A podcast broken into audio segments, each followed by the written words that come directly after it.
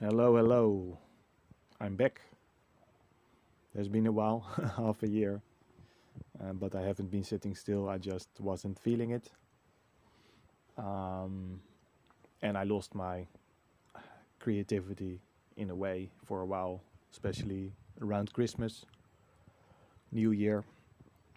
Um, also, due to traveling to the Netherlands, my home country, uh, for a month or so, or three weeks. And the overall weird energy that time of year. Um, anyhow, I'm back. Um, I moved house shortly after returning to Portugal, um, early to mid January. And I'm now in the countryside again, away from the city, um, 20 minutes walking away from a village. I don't drive a car. Um, distracted by a Robin right now in the grass. So, where I started my podcast um, about a year ago in a city, a small city, I'm now surrounded by nature. Only about 20 minutes away from that city, or 20 minutes by bike. Uh, but still, you know, totally different energy. And recently, the last couple of weeks after summoning the monster of disco, uh, the project that I started on at the end of last summer. Yeah, the disco monster basically came back to me, the main character of my upcoming book or whatever it's gonna be.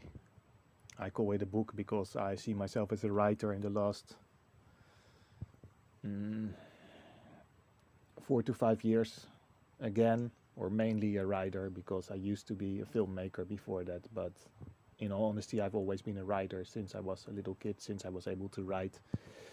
I was telling stories um, or creating these little books that were a mix of my drawings and my stories.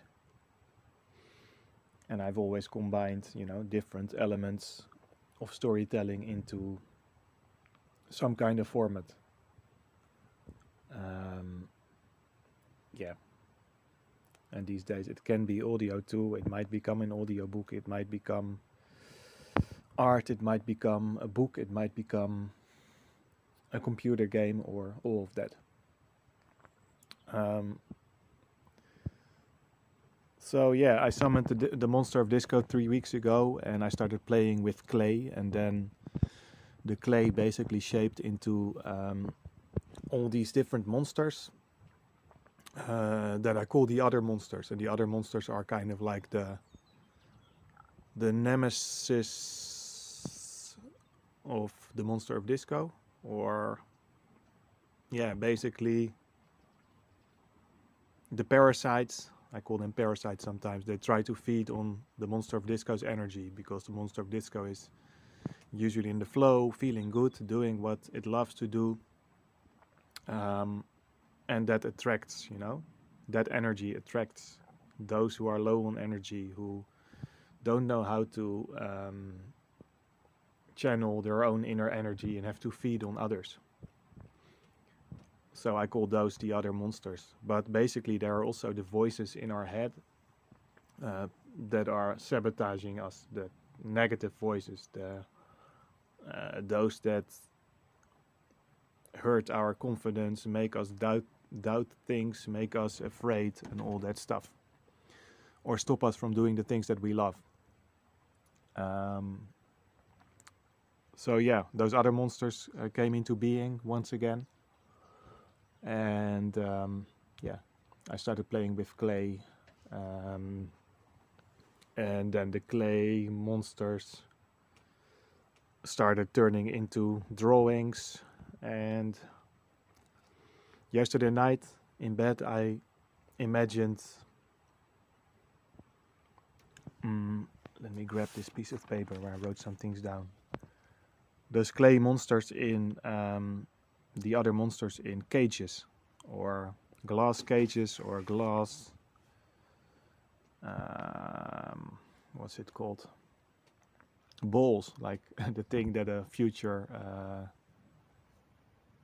a sightseer or those who predict the future look into or whatever, you know, hanging from the ceiling or wherever they are, and even on sticks. Ah, yeah, I forgot about that.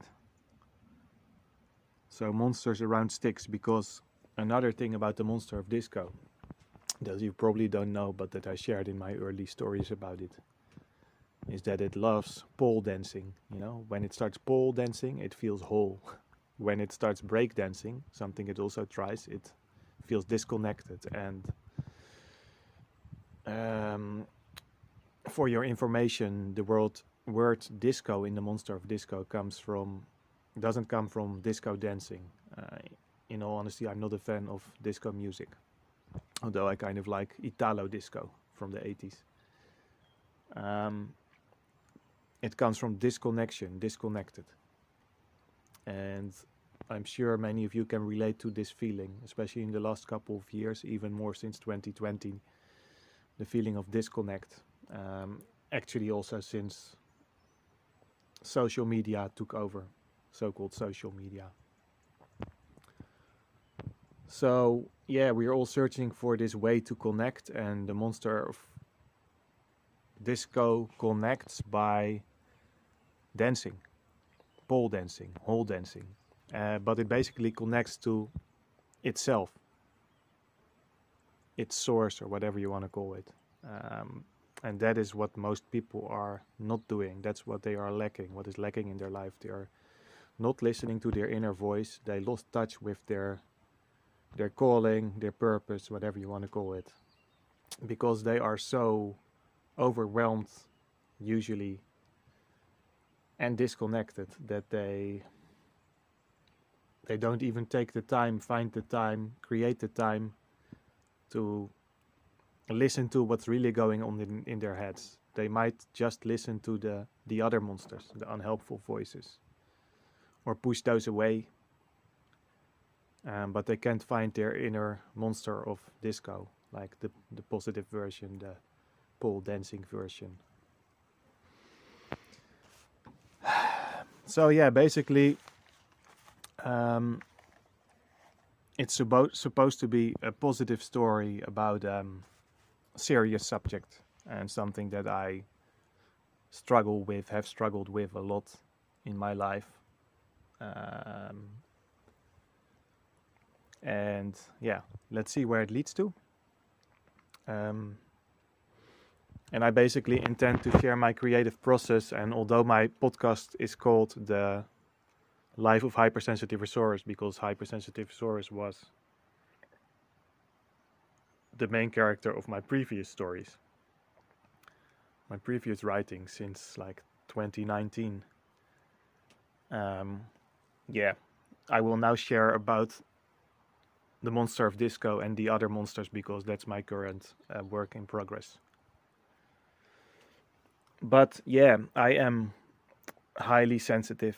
Um, my brain works different from different than the brain from most people, and um, that's also what makes me super creative and somewhat hyper at times. So. Mm, what you can expect is me sharing more of my creative process once again in my own unique way and um, a process that I that I can't predict myself. I have no idea what is coming to me tomorrow, you know. So I hope you enjoy this. If you don't, look for something else. Um, and I think the what else part needs to wait till the next episode. Um, so much happened even since I recorded the aforementioned fragment, even though that that happened in itself like two hours ago. That I could probably make two other podcasts about it, but yeah, it's impossible once it flows to keep up with my creative process, I guess. So, talk to you next time. Ciao, ciao.